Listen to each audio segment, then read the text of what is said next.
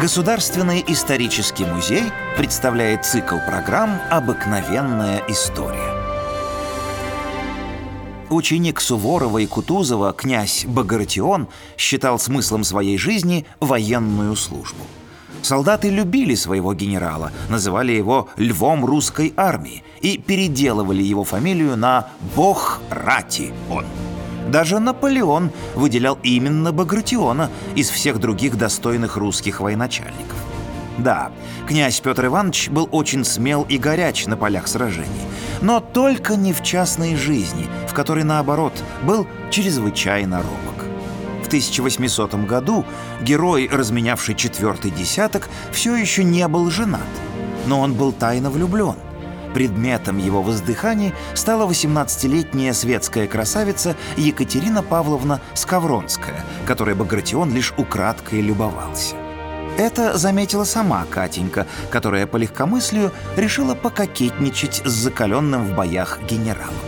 Бросая на него якобы заинтересованные взгляды, юная интриганка распалила князя до такой степени, что он окончательно потерял голову. Добившись своего, Скавронская скоро остыла к опасной игре.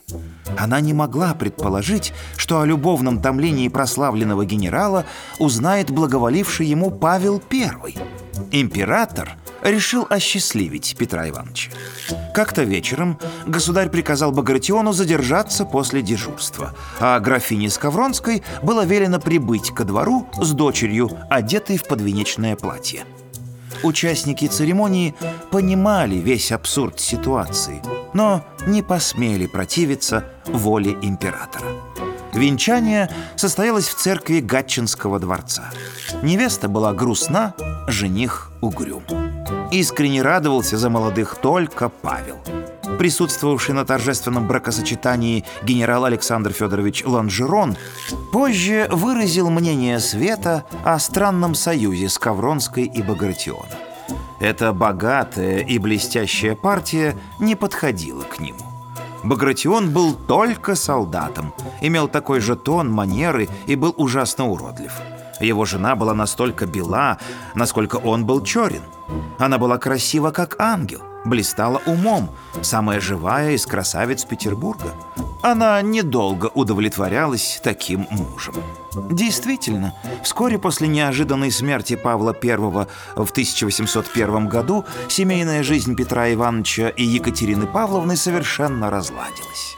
Некоторое время они еще поддерживали видимость супружества, но в 1805 году окончательно расстались. Багратион отправился воевать с Наполеоном, а Скавронская уехала искать приключений за границу. В свете про них говорили, что муж одерживает многочисленные победы на полях сражений, а жена — на любовном поприще.